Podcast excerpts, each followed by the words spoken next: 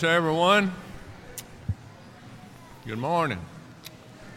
Welcome you this morning to our service at the Bowman Church of Christ. We're delighted to see this good crowd today. Thank you for being here today. And visitors, we're pleased to have you with us today. We want you to feel welcome here at our church. And as the uh, registers pass down the, uh, the pew, please give us some information on that if you're a visitor, and please make sure everyone else signs that. Thank you for doing that for us each Sunday. It's very critical for us. If you're watching us live streaming this morning, we welcome you to be part of our worship service.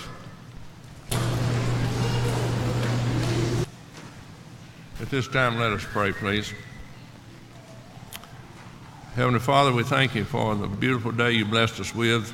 We thank you for the health you provided for us today that we could assemble here. We're so thankful for this congregation of your people. Father, we're just proud to have each person here today in this assembly. We're, we're thanking, Father, for the increase in attendance we're seeing, and we're excited to look at the future. We pray your blessings upon us as we move forward. We're so thankful for our people here that we have that work so diligently in the many areas we're working to help us to take care of our people and the people that's in our community. Father, we pray that this morning you'll be with us as we worship. We pray for Brother Ken, especially as he brings a lesson to us. We pray that we can, from being here today, that we can gather something from the service that we're involved in to help us to grow spiritually. We thank you, Father, for the unity and the closeness we see within our members and our people here, and we're so thankful for that. We pray that your blessings will still be on us as we continue. It's in Jesus' name we pray. Amen. Morning. First song this morning is going to be Surround Us, Lord. Surround Us, Lord. As the mountains surround Jerusalem, so the Lord surrounds his people. As the mountains surround Jerusalem, so the Lord surrounds his people.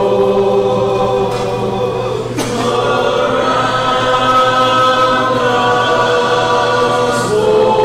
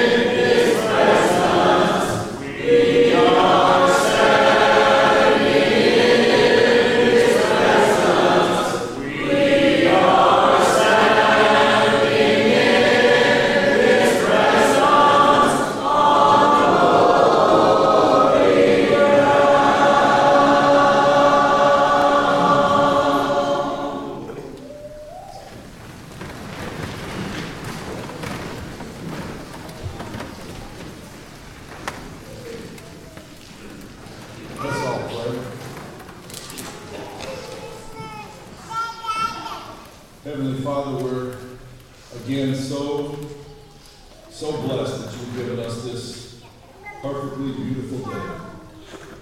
Father, we're so thankful for everything. We're so thankful for, for the Word, your Word, that guides us and corrects us every step we take. Father, we're so thankful for the joy you give us. Father, we're so thankful for the troubled times you give us, for you give us a way out of them. Father, we're so thankful for each individual in this room today.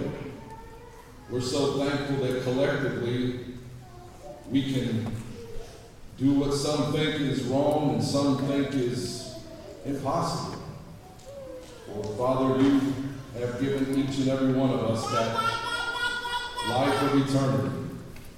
Father, we're so grateful. Father, you sent your Son to this earth. And at that time, he was shunned. He was misunderstood. He was hated. And there were so many that were selfish. And Father, we know this continues today. And Father, we're so grateful to teach and say otherwise. And let our words, let our lifestyles, let our thoughts, let our habits, let everything we do teach otherwise to those that think wrongly. Father, again, we're so thankful. We're so thankful for Jesus. And in Jesus' name we pray. Amen. If you're using a hymnal, you can mark number four hundred sixty-nine, Faith is a Victory. That'll be our song of invitation after Brother Ken's lesson. Uh, next, we'll sing The Joy of the Lord. We'll sing the verses, then the chorus, and then we'll sing Sing and Be Happy. The joy of the Lord will be my strength. I will not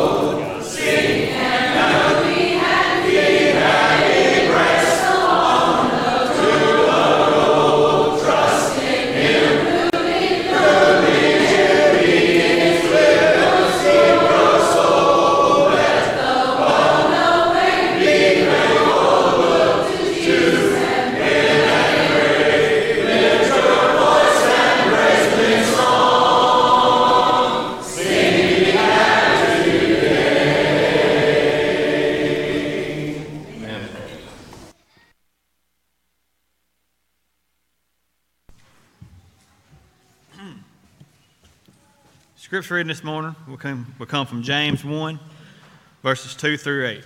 James chapter one, verses two through eight. I'll be reading from the New American Standard Version.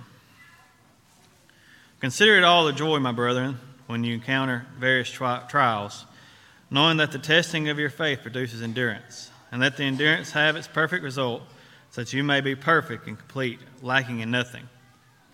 But if any of you lacks wisdom, let him ask ask of God, who gives all generously and re- without reproach, and it, it will be given to him.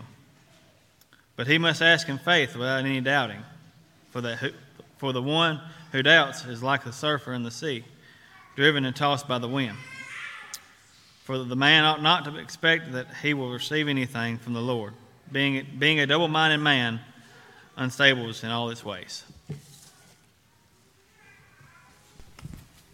Thanks, Jude.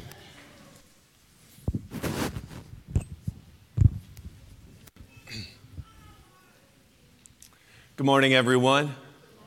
It is so great to see you today. Well, several of us went to the Cox Boulevard singing. I think there were twenty-four in all. Thir- there were thirty, according to Jimmy, so we know that's right. There were thirty of us went, and I want to tell you what, Anita and I talked about it, and we have been to a lot of singings, a lot. But I'm going to say, if it wasn't the best singing I've ever been to, it's certainly one of the best.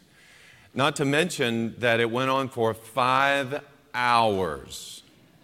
Think about that for a minute. Wrap your mind around singing straight. There were no breaks. If you wanted, if you wanted snacks, you just had to get up and go get them. There was no snack portion. It was just song after song after song. I'm going to guess over two hundred songs a song. And Jeremy, some of those songs you sang this morning weren't even in that group. So, I mean, there was a lot of singing going on, and just really enjoyed that so much. In fact, I probably sound a little froggy today. Wasn't sure I was even going to be able to sing today from all of that. But through this week, there have been, haven't there been some horrors to take place?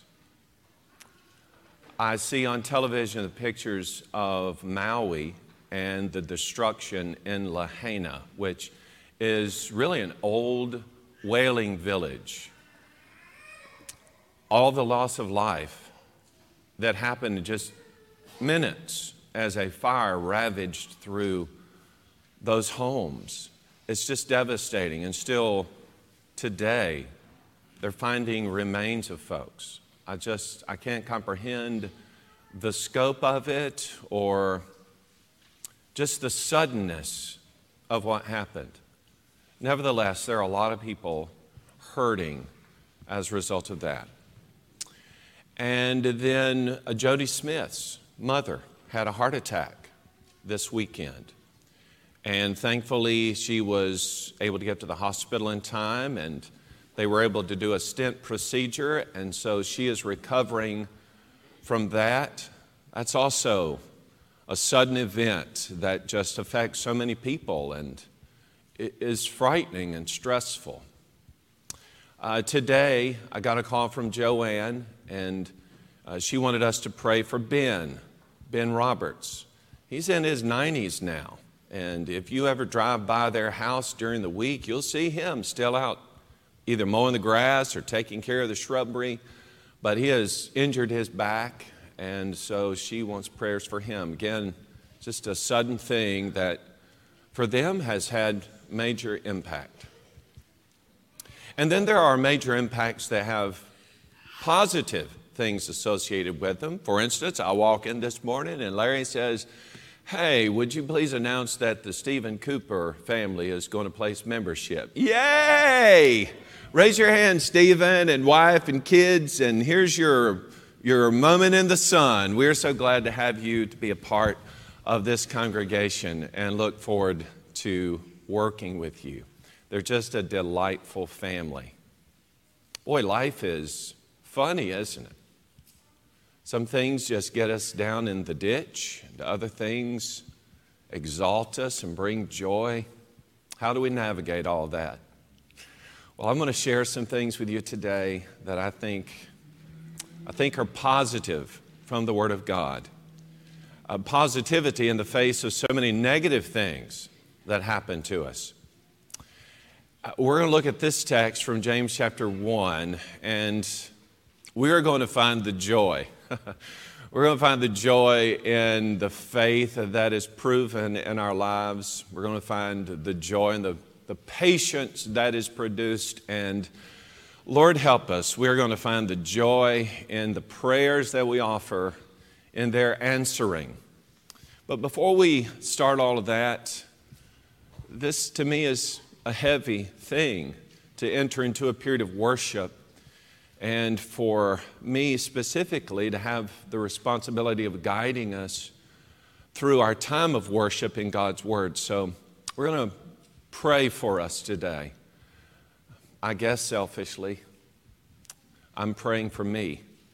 Help me as the presenter to guide you in the right way and represent God in the way He wants to be represented. But secondly, it's for you, that especially this message, that it will find its right place in you. And it'll be it'll be comforting to you if it's something you need to hear and it's of positive impact in your life, or motivational if there are some things you need to change in order to experience the joy that God wants for your life. Let's pray together. Our Father in heaven, we are here together as one in your presence, giving you thanks for this day in particular, the first day of the week, the day that we have assembled to remember the death of your Son. And in the midst of all of that, surrounding it, to participate in these acts of worship, to lift you up. We have come not to fill our buckets, but to empty them as you have filled them through the week, and to glorify you, to express in all of these different ways and spiritual vehicles just how much we love you and adore you and honor you. We pray, Father, for those that we've just mentioned, the folks in Maui that have had an unspeakable tragedy and are trying to make sense of what their lives are going to be like moving forward. Loss of property, loss of life. We pray, Father, for Jody's mother, and we pray that she is going to heal as a result of having the stent placed, that there'll be no complications, that she can come home and do well. We pray for Ben Roberts, who is down in his back today, and we just pray, Lord, that you will bless him, that he will feel better. We're thankful that Madonna is able to be here today as she is recovering from back surgery herself. And we pray, Father, that you will give her relief from pain and that she will heal, and that the results of this surgery will be exactly what she and her doctors were hoping for. Lord, today we're going to talk about the joy that you've promised, even in the face of adversity and trial, especially in that time. Lord, help us to help us to know that joy in you, and help us, Lord, through trials that we experience in our lives, to demonstrate to you the strength of our faith. Oh, Lord, help us to be more faithful. Lord, help me to communicate the things that I prepared and not to get in the way of the message that you want us to hear today. And I also pray for those who are hearing it, that since you're presenting it, that they will listen to you. And Lord, give us courage to live in such a way as to be joyful, or to understand that we need to make changes and to have the courage to make those changes, to know that you'll even help us do that. Thank you for the impact that you'll make in our lives today. In Jesus' name, amen. Well, you may have had in mind that if you became a Christian, all your troubles would go away. I don't know who sold that to you, but I'll guarantee you it wasn't me. Christianity is not going to solve all your problems. Dedication to Jesus Christ is not going to remove every pain and hurt that you are experiencing in your life. On the other side of that, however, I do believe that this relationship with Jesus makes all of those difficulties bearable and just one step in a process that with renewed strength and determination and steadfastness and the maintenance of our faith will result in heaven someday. Your life has trials in it. And this text begins by saying, my brethren, count it all joy when you fall into various trials. You, you are going to fall into various trials. There's no doubt about that. But he said, count it all joy. That seems at first glance to be incomprehensible. To have joy in time of trial, can my trials, I know, they can be as inconsequential as a headache, or they can be as obsessive as a heartache. Trials manifest themselves in physical sickness, yours or someone you love. Could be a death that has occurred with someone who is close to you. Might be some injustice that you have experienced. It might be unforeseen financial struggles. Those circumstances that hurt so much, I didn't see it coming. Or I saw it coming, I didn't prepare for it. Now it's here. And I'm in the midst of something that is really trying or testing my faith. When we experience those uh, moments of trial and testing and difficulty, what should our attitude about it be? Do we hide out somewhere, find a cave, or just get in the house, shut the door, remove ourselves from the source of our trouble? We will just avoid it. Will that work? Here's what James says to do. My brethren, count it all joy. I'm going to tell you that there actually is, for the child of God, joy in the faith that ultimately through this is proven. Joy in the faith that is proven. My brethren, count it all joy when you fall into various trials, knowing that the testing of your faith produces patience. Count it all joy. God is going to test you. There's no question about that. But here is a question, and I think it's mostly derived from the way that this text unfolds. And I'm talking about the entire chapter, because within this chapter, in newer translations, you have a discussion that begins about dealing with trials in life, and then it kind of morphs into this discussion about sin and temptation. And some people have gotten the idea, and I think it's probably because older translations just simply rested on one term translated throughout, the word temptation. So if you're actually reading from a King James translation this morning, most likely you were talking in this text not about trials. I'm reading it, it's talking about temptations. And so often when we think about temptation, we think of temptation to sin. Actually, the idea of temptation is just that there is a circumstance that is affecting some kind of potential change in me. Now, what the problem is within this text is that we have two different connotations associated with that idea. Things that affect me. There are things that affect me that are on the outside, and we would call them trials or testing. And then there are things that affect me on the inside. Now, we would, as modern thinkers, call that temptation to sin. Or it actually begins with a desire to sin.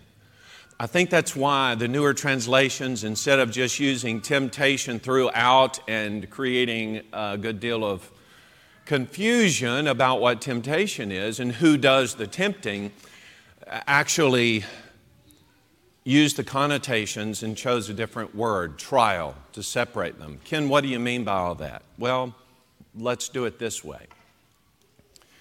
Understand that the trial that you're facing was not planted by God in order to create a circumstance wherein you would sin in that difficulty or in that, in that circumstance for change in your life. I know this because what he says in verse thirteen of this text.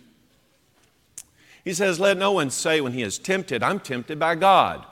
For God cannot be tempted with evil, nor does he himself tempt anyone. But each one is tempted when he is drawn away by his own desires and enticed. Then when desire has conceived, it gives birth to sin, and sin, when it's full grown, brings forth death." There are things that will affect your life that will lead to your spiritual death.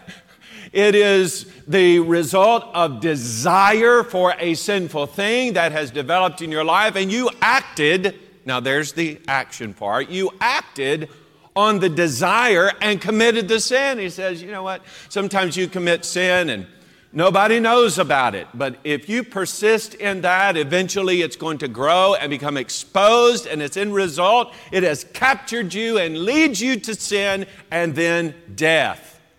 Okay, temptation. That's not what we're talking about here today. God tests us, but he doesn't tempt us to sin. What do you mean, Ken? Well, there are things that happen to me as a result of my desire for sin. God didn't do that to me. I did that to me. You say, well, the devil is afflicting me. Uh, let's back up from that for a minute. You have placed yourself in a situation in which Satan has taken advantage, and now you are facing the consequences of the choice you made. Yeah, Satan glories in the fact that he can trip up one of God's quote-unquote holy saints. But the truth of that matter is you decided. You decided on the basis of an inward desire to act on a circumstance that arose. You acted on that. You committed the sin. Temptation to sin. God doesn't do that. But God will test you. Perhaps the most famous example of testing was when God tested Abraham. In Genesis chapter twenty-two at verse one, we know that God tested Abraham because that text tells us, well, God tested Abraham. God tested Abraham by commanding him to offer his son as a sacrifice. And the text reveals that Abraham was faithful in that. In verse twelve, God says, "Now I know that you fear the Lord, because you have not withheld your son, your only son, from me." God tested the faith of Abraham by commanding him to offer his son, and Abraham's conclusion was, I'm going to be faithful to God no matter what, and I'm going to act. The book of Hebrews tells us that he had in his mind, you know what, if I kill my son, maybe God will just raise him from the dead. An idea that, that was foreign. I mean, where did he even come up with such a notion? Nobody's been resurrected before, not in, not in this. And so here is Abraham, hope against hope. No matter what, I'm going to be faithful to God. I, I've run through my own mind that situation, haven't you? You know, when you studied through Genesis and you got to that, the first thing we do is we feel appalled. How could God command someone to offer their son as a sacrifice? And I've been right where you are. I sat there in a class, or maybe I was even teaching it, and I know that I have said in the past, boy, I'm just not sure that I could do that. Not sure I could offer my But wait a minute. God was testing Abraham's faith. And Abraham said, I am going to trust God no matter what. If God said it, I'm going to do it. Now, God stayed his hand. He did not have to literally, actually take his son's life. But his intention was, I'm going to do it. And had not there been an angel there to stop the process, he would have slain his own son. He had faith that said, I'm going to do what God says. We would say, we often do, I would never do that. I mean, I've got children. I love my children. I would never do that. You know what? God doesn't ever carry us that far, and oftentimes we still fail. God says, love your neighbor as yourself. But we hold grudges. I mean, this isn't offering your child in an altar. This is just demonstrating the love of Jesus to somebody who, I don't know, maybe they just don't like you. Or maybe they have been spiteful toward you or have used you in some way. And you're like, I just don't, I don't care for them. I, I, I hate their guts. Ever said a thing like that? Or ever demonstrated it by your actions? God is testing your faith. How will you respond? Will you love your neighbor as yourself? He doesn't call us to pick up a knife and kill our child. But He does command us to do a great many things for which seemingly we have very little faith. To act. Yeah, God tested. God tested Abraham just exactly like He tests us every single day, in one form or another, in one circumstance or the other. Are we faithful in that? If I were faithful, I'd be able to experience some of the joy if my faith were proven through my actions. Well, I'm asking then, when, when these times of trial come, what, what, what's the purpose in it? You know, what's it good for? And we hear a lot of the word proven, to prove, to, to give the example of, to demonstrate.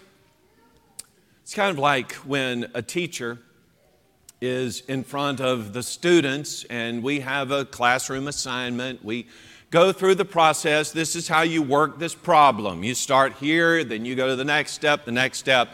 You lay it all out for the students. Then you look at the room. You say, are there any questions? No hands go up. Are everybody understand? Everybody understands. They go home to do the homework. They come back tomorrow. I don't understand. I don't get it. I don't get it. Wait, yesterday you said you understood. We, we understand. Okay. You go through it again. We want to make sure we understand this problem. Oh, yeah, we got it. We got it. We got it. We got it.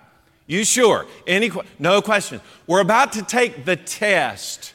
Today. We've got it. We understand it. We offer the test.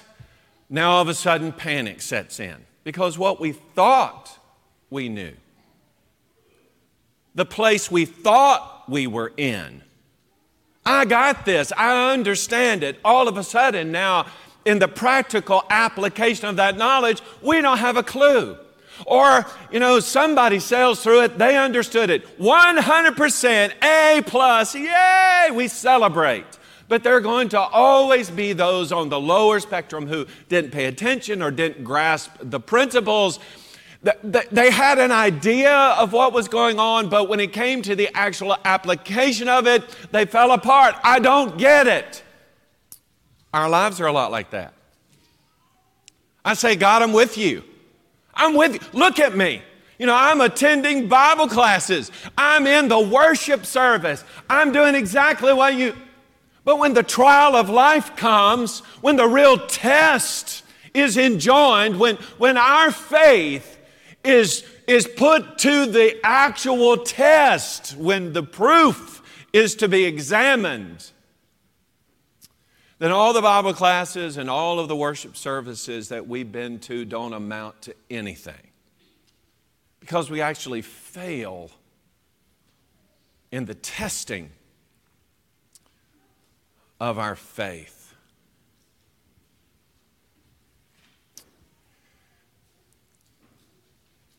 In Hebrews chapter eleven, verse six, Scripture there says that without faith, it's impossible to please Him.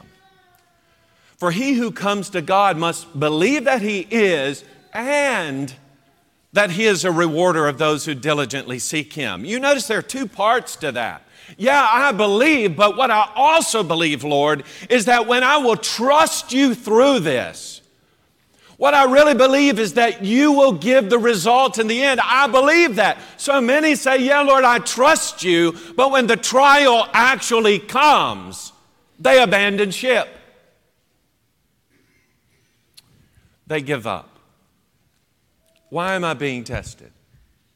Well, for one thing, as we've seen in these examples, or if you think about you think about the example uh, from Luke chapter ten and verse thirty, that is the occasion where the man travels from Jerusalem to Jericho, and on the way, he falls into a pack of robbers. They strip him, they beat him up. The text says that they leave him half dead. That wasn't something that he planned on. That was not a temptation to sin that came from the outside. That was just a man on a journey, and something bad happened to him. Things happened. I didn't expect it. But now that I'm in it, let me just accept the fact that here's where I am. And what I really need to know is, do I trust God? Am I really trusting God in the midst of this right now? Or am I trying to struggle through it and failing, falling on my face and wondering, what in the world? When I am successful in demonstrating my faith, when I, when I prove my faith, then God knows it. As God knew that Abraham was faithful. As God knew, Deuteronomy chapter eight and verse two, that Israel was faithful. Israel wandered about in the wilderness for forty years. Why? So that God would know that their intention of heart was to keep His commandments. forty years being proven. What's your level of faith? Well, God will know it. And when people see you struggling through the trials of your life and hanging on to your faith despite everything, then they too will know the level of your faith, the commitment that you have made to God. But the one that really means the most, because this isn't going to happen just once in your life. It's going to happen over and over and over again. The trials, plural, of your life. Those are going to continue happening, and as they do, you are encouraging yourself. You're demonstrating to yourself your level of commitment, dedication, faithfulness to God. So when you meet the trials of life, meet them with an unswerving faith and count it all joy. Joy is also in the patience that will ultimately be produced. Knowing that the testing of your faith produces patience, but let patience have its perfect work, that you may be perfect and complete, lacking nothing. Okay, now this is tricky, so I want to break down some parts of this for us. Knowing that the testing of your faith produces, that means it brings about. Knowing that the testing of your faith produces brings about patience, that steadfast endurance. And then he says that that steadfast endurance, it has a perfect work to do. Okay, let's try to put some of that together. So, my faith is going to be tested. I'm going to go through some trial in which I'm going to be demonstrating my faith and my trust in God. That positive response, when I am faithful to the Lord, that is going to demonstrate to God my level of faithfulness. And as a result of that, I'm going to become stronger. I'm going to develop this steadfast endurance. Why do I need steadfast endurance? I need to keep fortifying that, because this life is a long journey. It is, well, I think of it as like an endurance sport is. In my mind, and there may be something else that you could use, but for me, I think of running the marathon. Marathon is twenty-six point two miles. You look at me and you say uh, that I'm not the prototypical runner. And I'm not. I'm, I'm too heavy for running, I suppose, and whatnot, but I do a lot of it anyway, despite that. And I've run several marathons, twenty-six point two now. Those who run it well, the people who get the medals and so forth, they can run that distance in around two hours. I can't even wrap my mind around that possibility because I've run them and I, I'm twice that long, way over four hours out there on the road. Four hours running, mile after mile after mile. Here's the thing about that. Unless you're just, you know, an exceptional athlete, you don't just show up at the start line and say, you know what, I think today, I don't know, I was going to go fishing, but I think today I'm just going to run a marathon. I'm, I'm feeling twenty-six point two miles today. What? No, most of us don't wake up and say, I'm going to run a mile today. Most of us wake up and say, I think I'll just hit that snooze button. If you're going to run that far in a race, you're going to train for weeks and weeks and weeks to build your body's endurance. And even after, trust me, even after you have done everything that you could possibly do to build your endurance, there is a physical limitation that exists in you. Your body will only hold so much energy. It will only have at its disposal so much energy. And most scientists have concluded that your body, if it is well conditioned and has one hundred percent storage of glycogen, you can run probably about eighteen to twenty miles before your body says, not one more step, not one more step. But Ken, didn't you say that marathon was twenty-six point two miles? I did. What about that six point two? Have you ever heard of the mental game? That's where your mind tells your body that has already decided it's going to stop. That's where your mind says, no, we're not stopping yet. We're going to go six point two more miles.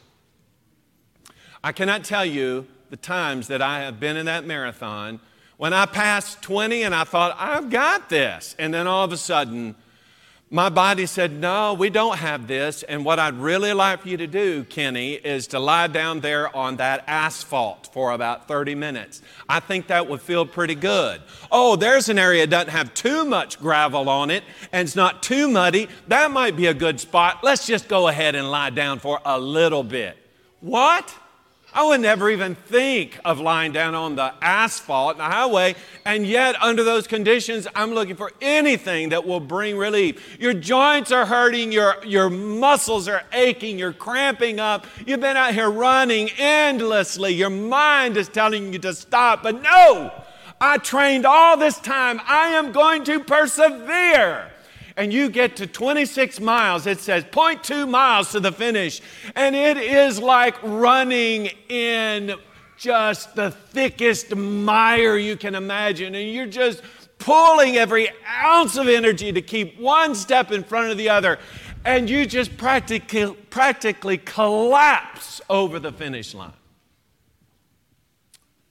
Now that is a marathon for most people like me. But you know what? That's life, too. I've seen people come up out of this water from baptism. They are absolutely fired up. I am going to share this with everybody. I want the whole world to know that I'm a child of God. So excited.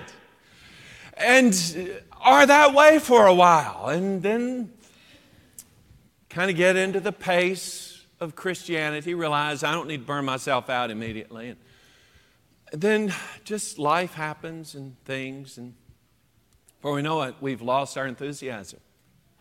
And now we're toward the end of our race. And everything in us is saying, just give up, just, just quit. And many have done that. What we need is what's right here in this text. Steadfast endurance. That energy that is beyond ourselves that God provides that helps us to finish this race, to be victorious. In James chapter one and verse seventeen, James said that every good gift and every perfect gift is from above and comes down from the Father of lights, with whom is no variation or shadow of turning. God provides the means by which I can successfully navigate through the trials that want to pull me back. I can win this with the Lord's help. And as we saw from Hebrews eleven and verse six, it isn't just my faith in God, but the knowledge that He will reward those who are persevering. Meet the trials of your life as though, as though you were running a spiritual marathon, and count it all joy. There's also joy in the prayer that is answered.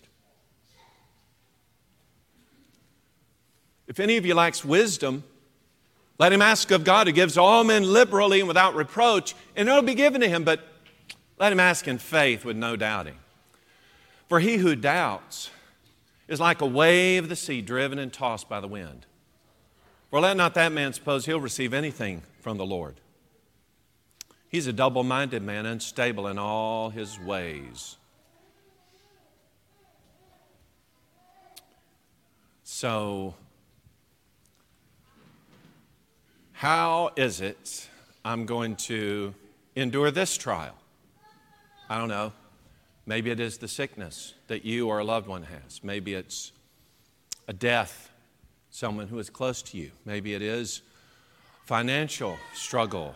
Maybe it's trouble with your children, trouble in the family, trouble in a relationship. Something on the outside. It isn't a temptation to sin. It's something that has happened that's affecting you, and you're having to make a decision about it. What am I going to do? How am I going to deal with it? Most of us just rush into it. James says, first thing we ought to do is be real about it. You know what? I, honestly, I, I could rush into it, but I don't even know what to do first. I need wisdom to conquer this trial. Where am I going to get wisdom? You know who the source of all wisdom is. That is God.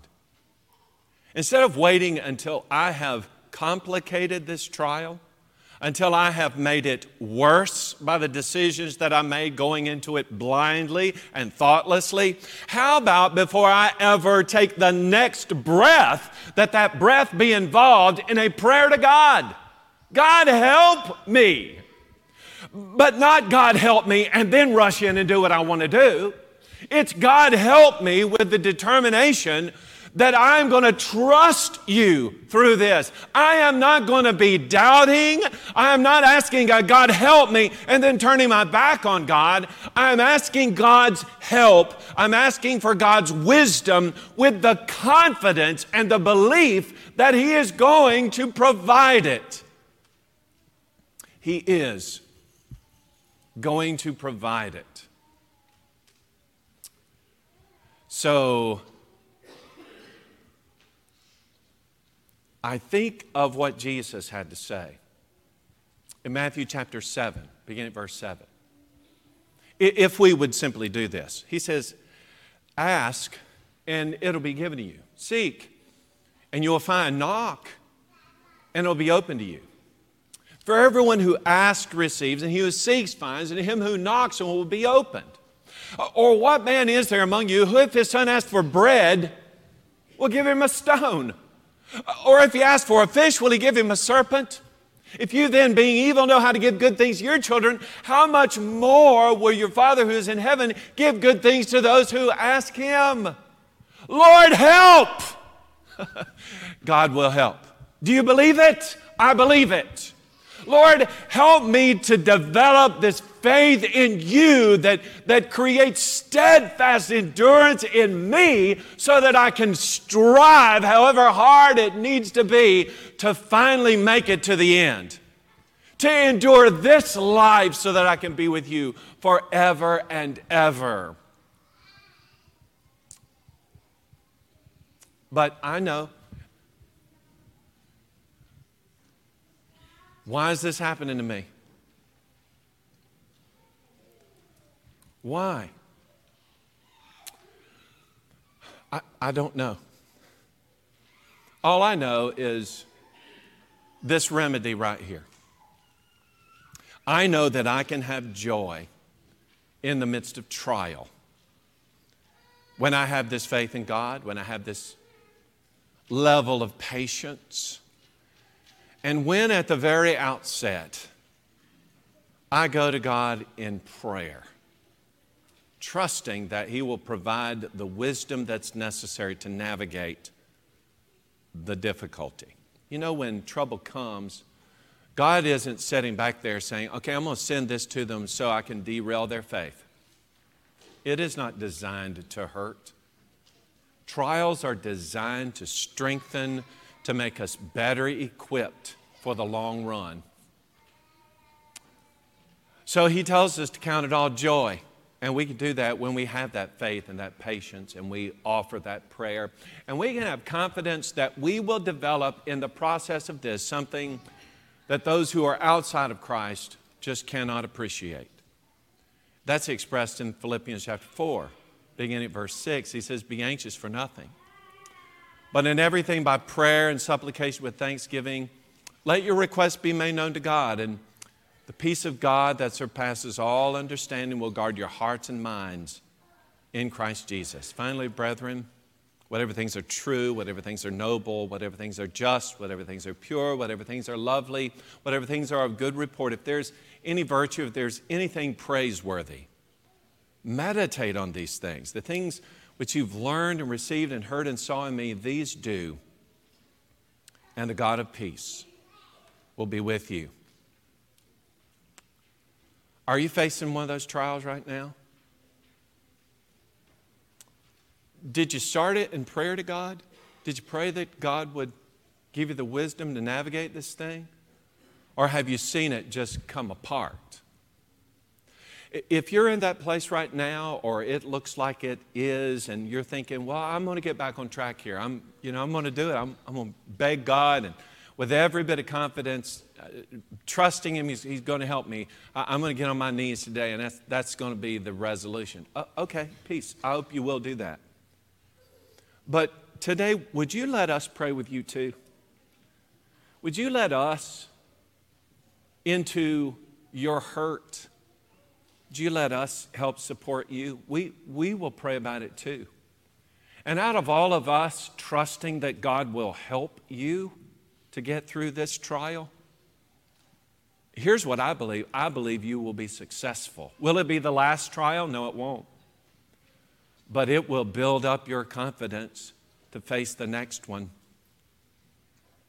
In Romans chapter five, verses three and four, Paul says, we glory in tribulations, knowing that tribulation produces perseverance, perseverance, character, and character, hope. Don't you want that today? It's not darkness ahead, it's only light. Let's pray about it together and support one another. Plenty of room up here on the front. Maybe you're not a child of God today. You're headed down a dark road. Today, why don't you let Jesus take over? You know, I talked about that person coming out of that water. That could be you today. Having had your sins washed away by the blood of Jesus, you'll rise in newness of life. We will rejoice. The angels in heaven will rejoice. And heaven will be yours someday. If there's anybody who needs to respond for any reason, now's your opportunity. Why don't you come while we stand together and sing this song? Encamped along the hills, the mighty Christian soldiers rise, and rise the battle where the night shall veil the glowing sky. Against the foe in the field they all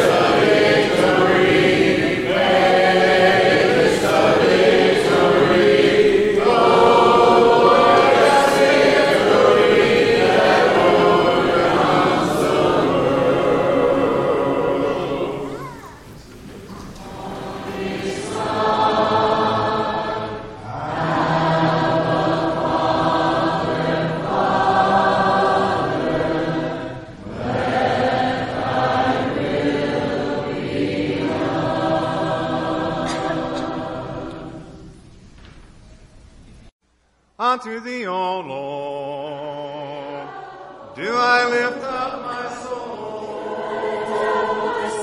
Unto thee, O Lord, do I lift up my soul. O my God, I trust in thee, so let me not be ashamed, let not my enemies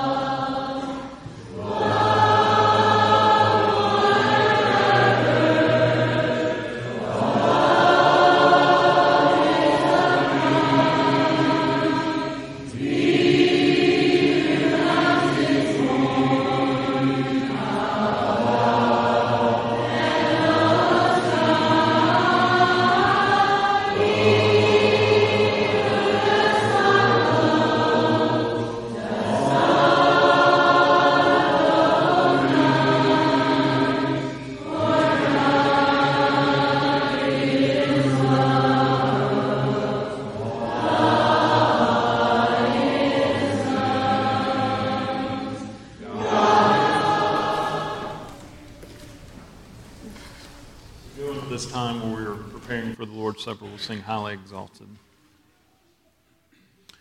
You were despised, you were rejected, Lord, close to thy side, even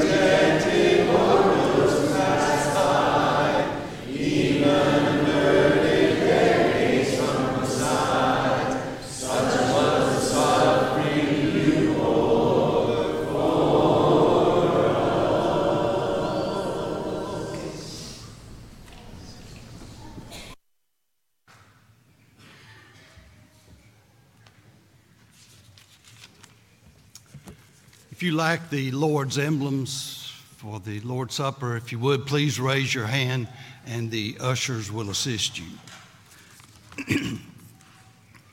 As we prepare our hearts for the Lord's Supper, let us consider a few things. Let's observe the bitter death, the agony described in Luke twenty-two, verse forty-four. A man full of sorrow, in Matthew twenty-six, thirty-eight. The lingering death. Imagine the suffering as Christ hung on the cross for three hours. A painful death after being beaten and scourged, yet nailed his hands and feet to the cross. The shameful death. Being mocked. Are you truly the Son of God that you can't save yourself? Come down off the cross. Your clothes ripped from you. You're hung in the middle, two thieves, one on each side, as though you're the principal criminal. Yet there's more, more things than all these things. It's the joy of the cross. Isaiah fifty-three and verse five, by his stripes we are healed. As we partake of the Lord's Supper, let the Lord's Supper allow you today to be reminded that Christ will return and that he will deliver his people to live with him forever. Let us bow as we give thanks for the bread. Our most kind and glorious Father, we praise you for your love for us, for loving us enough to give your Son to die upon the cross. Father, we pray as we partake of this bread, a symbol of your Son's body, that we would do so in a manner that's pleasing and acceptable to thee. In Christ's name I pray, amen.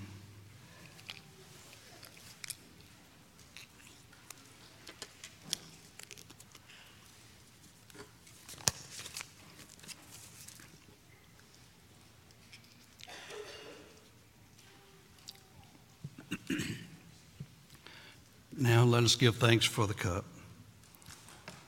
Once again, Father, we approach thy throne of grace with humble hearts, Father, just so thankful for your boundless love for each and every one of us. We pray, Father, that as we take this cup, we'll examine ourselves, and we just pray, Father, that we would do so in a manner that's pleasing to thee. In Christ's name we pray, amen.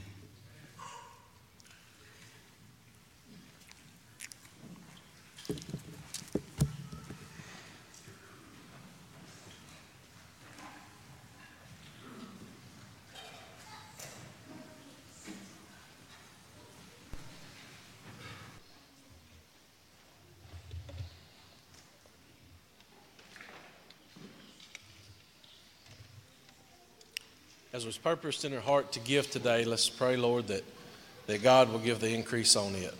Let us pray. Dear Heavenly Father, we're ever so thankful for the bountiful blessings we receive daily. Lord, we know that all good and perfect things come from you. Lord, we're ever so thankful for all the things we receive, that we have. Lord, we know if we put your kingdom first, we'll receive all the necessities. Lord, we pray as we give today, Lord, we pray we're doing it cheerfully, unto you, in Christ's name we pray. Amen.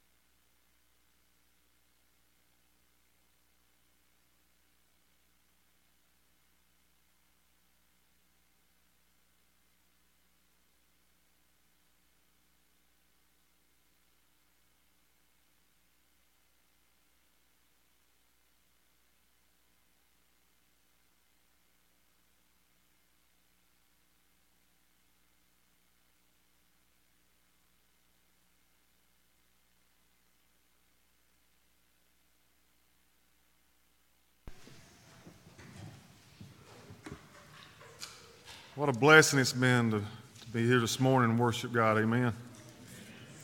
Uh, this morning in our Bible cl- our worship service, we had three hundred forty people. We want all the visitors to know that uh, we hope and pray we've conducted ourselves in a way that you'll come back and worship with us each and every opportunity that you may have. A few announcements this morning before our closing prayer, and I will go ahead and tell you after our closing prayer, I ask that you remain seated. The elders have a, a small or short presentation to do as soon as the closing prayer is, is over. The bus will be going to Snowdown tomorrow night for their gospel meeting. The bus will leave at six thirty. Those going on the youth canoe trip this coming Saturday need to meet with Drew in the Little Chapel immediately following worship service.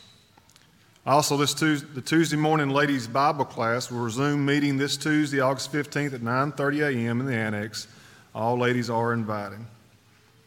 Ladies are invited to a baby shower for Lauren and Austin, for Lauren and Austin Benjamin Brumley next Sunday, August twentieth, from one thirty to three.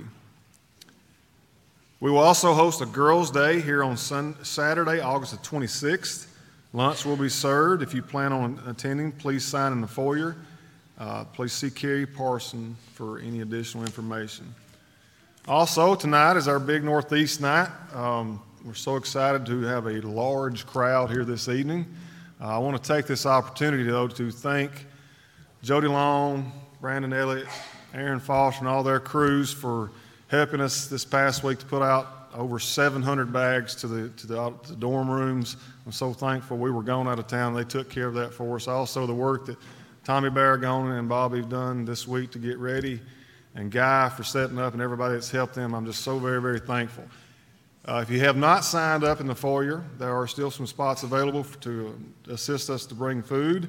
There will be roughly three hundred fifty to five hundred people eating tonight, so uh, it will not go to waste. Uh, but thank you so much for everything you've done. Also, a reminder to remain seating uh, following the closing prayer. If you'll bow with me, please. Father, we are so very thankful and blessed to have been here this morning to worship and praise you. We pray that everything that we've done and said is for your glory, Lord, and your honor. We pray, Father, that we would never stop running our race in our lives. We pray that we would never give up, and we pray that we would always serve you in each and everything that we do. We pray, Father, for those who are hurting, those who have lost loved ones, those who are dealing with tragedy, for those who are sick, Father, we lift them up and pray that you would comfort them in the way that only you can. We love you so very much, Father, and we pray that you'll go with us as we leave this place and bring us back to the next appointed time. In Christ's name, amen.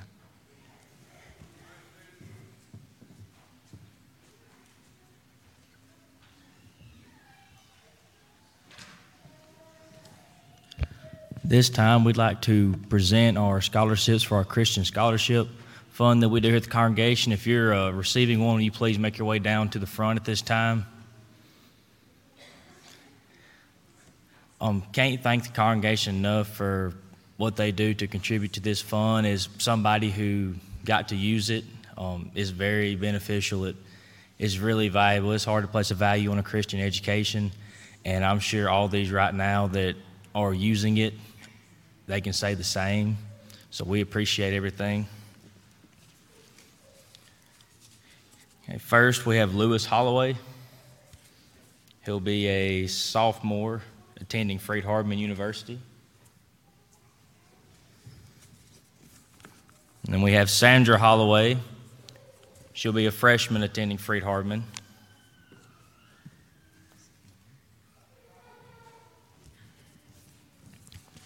Next we have Savannah Martin. Junior, junior, junior. She'll be a senior attending Freed-Hardeman.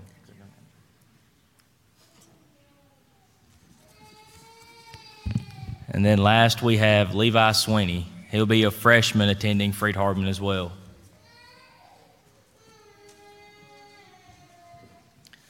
Once again, we'd like to thank this congregation for allowing us to have this scholarship set up for these students, and I know that they'll do well in their journeys there, and if there's nothing, nothing else, you're dismissed at this time.